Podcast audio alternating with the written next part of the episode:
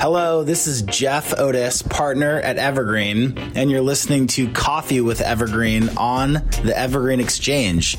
I hope you enjoy this 10 minute conversation between myself and fellow partner and Evergreen Investment Committee member, Jeff Eulberg.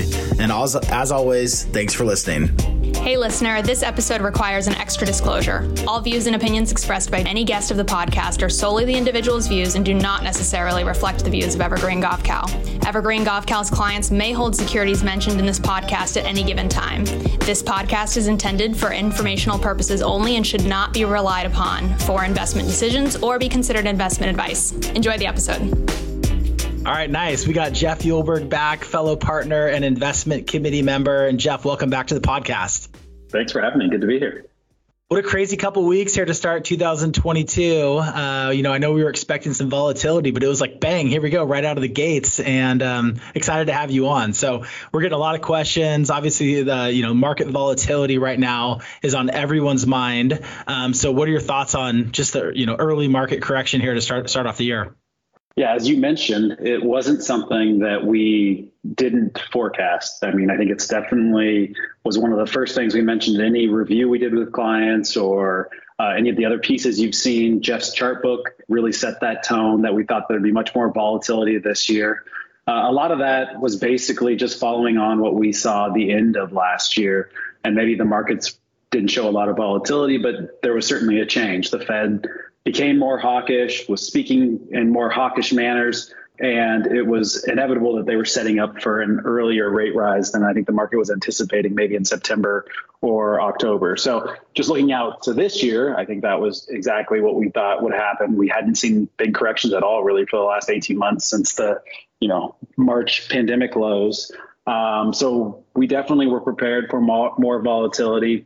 We didn't go back to a super defensive positioning like we did prior to the pandemic. Uh, we did raise some cash. We adjusted asset allocations. Uh, but at this point, you know, we do think that we're going to get a reopening and, and that this could be short lived.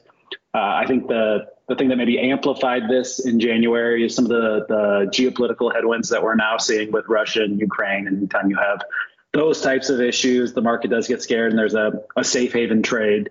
So I think there's been some of that, especially over the last week or so. You've seen the 10 year move from uh, 1.88% back down to 1.75 or so, and now back up a little bit. But we'll see how it, it plays out. Certainly not, um, like I said, something that was unexpected. And, and I think we were prepared for it. And we, we did our best to prepare clients for it as well. Yeah, I do laugh a little bit because we have been having these conversations for the last two or three or four months, just you know, saying that we, yes, it's been an incredible run in markets, um, but we were anticipating volatility ahead. Uh, I've been telling clients, you know, would just expect a choppy, uh, not necessarily a negative, but a, a, fairly choppy 2022, which, to be fair, actually does give us a lot of opportunity, right? I mean, uh, we do like volatility from our end so that we can get cash to work. Uh, there's there's companies that we're tracking that we really like, but want to get a more favorable uh, favorable entry point on. So um, exactly. no, view, and evaluations like evaluations certainly got out of control. I think we wrote that plenty as well. We started to really change from being more focused on growth investments to more value. Really, I'd say for the last gosh 12 months as well, um, and that that trade has worked out. And I think you're just seeing kind of the continuation of that. It really started last February and it went to about April and May. Value significantly outperformed growth, if you remember back last year. And then right. growth did well over the summer and caught back up. And then just recently, again, I would say we was just looking at the numbers before we got on here. And it looks like value is outperforming growth by about 15%. But if you look over the last 10 years, five years, growth has significantly outperformed value, and the valuations really show that. So I think there could be room more in that trade, but uh, we'd be lying if we weren't looking at some of these growth names and saying, okay, should we be buying into that? Uh, I think the one thing to really highlight is that we, we don't feel like we're on the edge of a recession. Again, the Fed is just now starting to raise rates. Uh, I think if it was really to um, amplify this correction and to get a, a, real true bear market, I think we would need to be much closer to a recession. Right now, we are still very much, as we said in the past, in, in the inflationary boom camp. We think we're going to get a reopening that'll really help the economy. Uh, to be quite honest, we're looking at inflation numbers and they're going to be coming off uh, some pretty difficult or challenging numbers from last year. So that data could actually improve. Um, so, you know, at this point, we're not overly concerned. I would say that we are using it for exactly what you just said. It is more of a buying opportunity. So yeah, I guess uh, what could make this market turn around in the near term? So I just mentioned one. I think I think you could start getting some some positive inflation numbers. When you say that, what do you mean by that? When you say getting some positive inflation numbers, like explain. we won't see seven percent inflation year over year. I mean, I think that now the comps are much higher, so the the, the price increases from last year are going to be in, baked into those numbers. So I don't think we'll have those those jaw dropping inflation numbers here as we look out to the end of this quarter and second quarter. Uh, I think Dave actually thinks that could be a good opportunity or kind of misleading because the comps are so high that it, it'll look like everything's okay on the inflationary front. And then by the end of next year or later going into 2023, we could start having another inflationary spike. But in the near term, I think that is something that could give the market a little bit of peace of mind. They'll see that inflation isn't going to be at 7% every single month going forward, and, and that'll give them some some comfort, I would say, because that's certainly something that the market is fighting right now. Uh, and then the other thing could be earnings. I mean, earnings have really saved this market several times over the last five years. Uh, really strong earnings that justify, say, the last year, justify higher valuations. This pullback has made valuations a bit more attractive, but they're still high. So you're going to need solid earnings. Uh, I saw that Microsoft reported today, and they beat on top and bottom, uh, but the, the, stock was down five percent. Um, so we could also be going into one of those weird phases where good news is bad news because that just means that the Fed's going to tighten more, uh, and then actually bad news becomes good news if there's something in Russia because then now the Fed says, okay, we're gonna we're gonna ease and we're not gonna be as hawkish as we thought. So it's I think we're in one of those weird periods. You know, the Fed is starting to raise rates, and that's kind of what you're fighting here, and and we'll see how it goes. But ultimately, I do think the the economy could be something that is strong this year. We really haven't had that re- reopening. Omicron has spread the virus more prevalently, and maybe this could be the final kind of stand, and, and we'll see, and, and kind of get to a more normalized economy too. So, in terms of areas that we're looking at, what areas do you think currently, are, like maybe offer the most opportunity, or that we find the most attractive?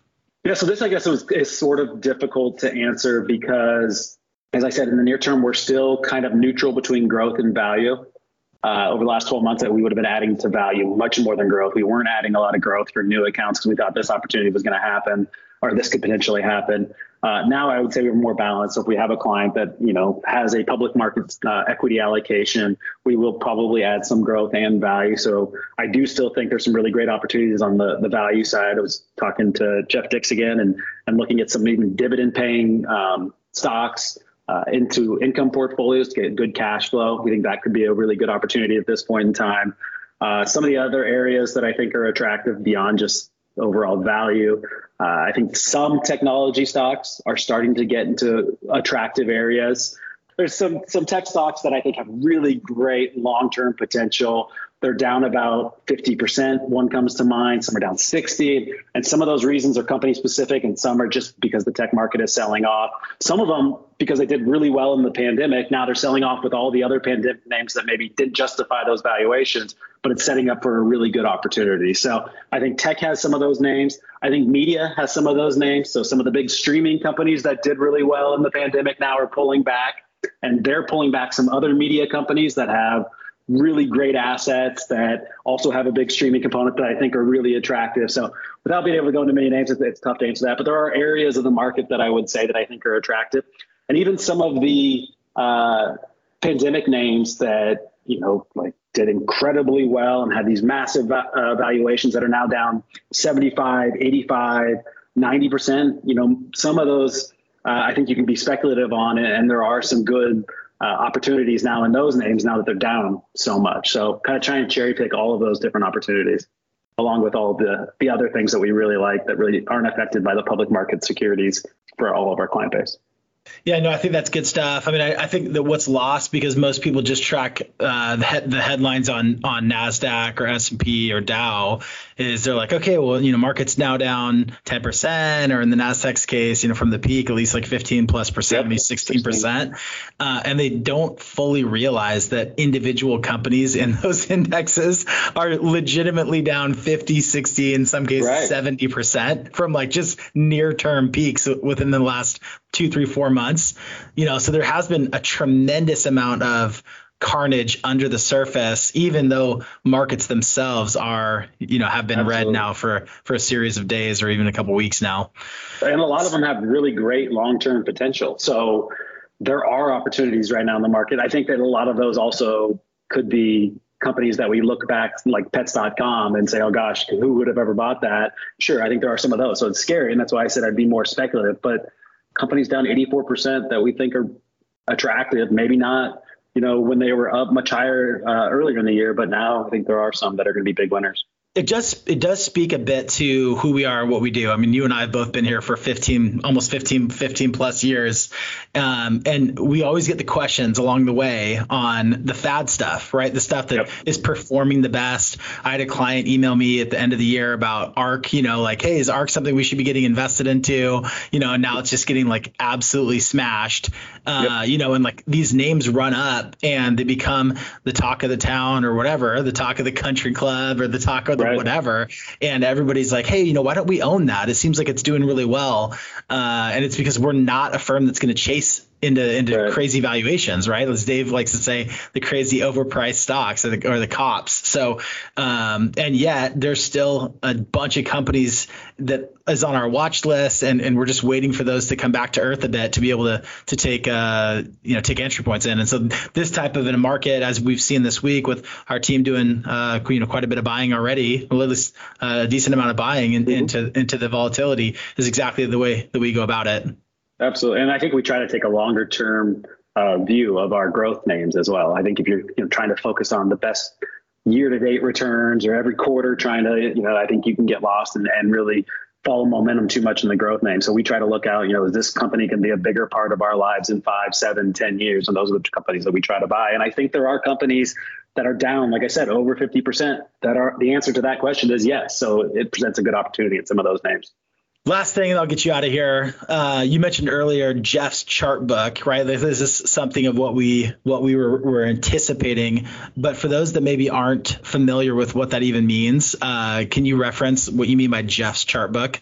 So it's just part of our um, weekly newsletter. We send out one quarterly, uh, and I think this this one that Jeff did, uh, kind of just looking forward into 2022, presented a lot of the strengths of the market that we see, some of the, the things that we're scared of or we want to avoid. Um, but it, it, just was a really good overview of the year. So anyone can sign up, I believe, online and and like I said, we send out something weekly to everyone. Yeah, and by Jeff, you mean uh, fellow investment committee member Jeff Dix.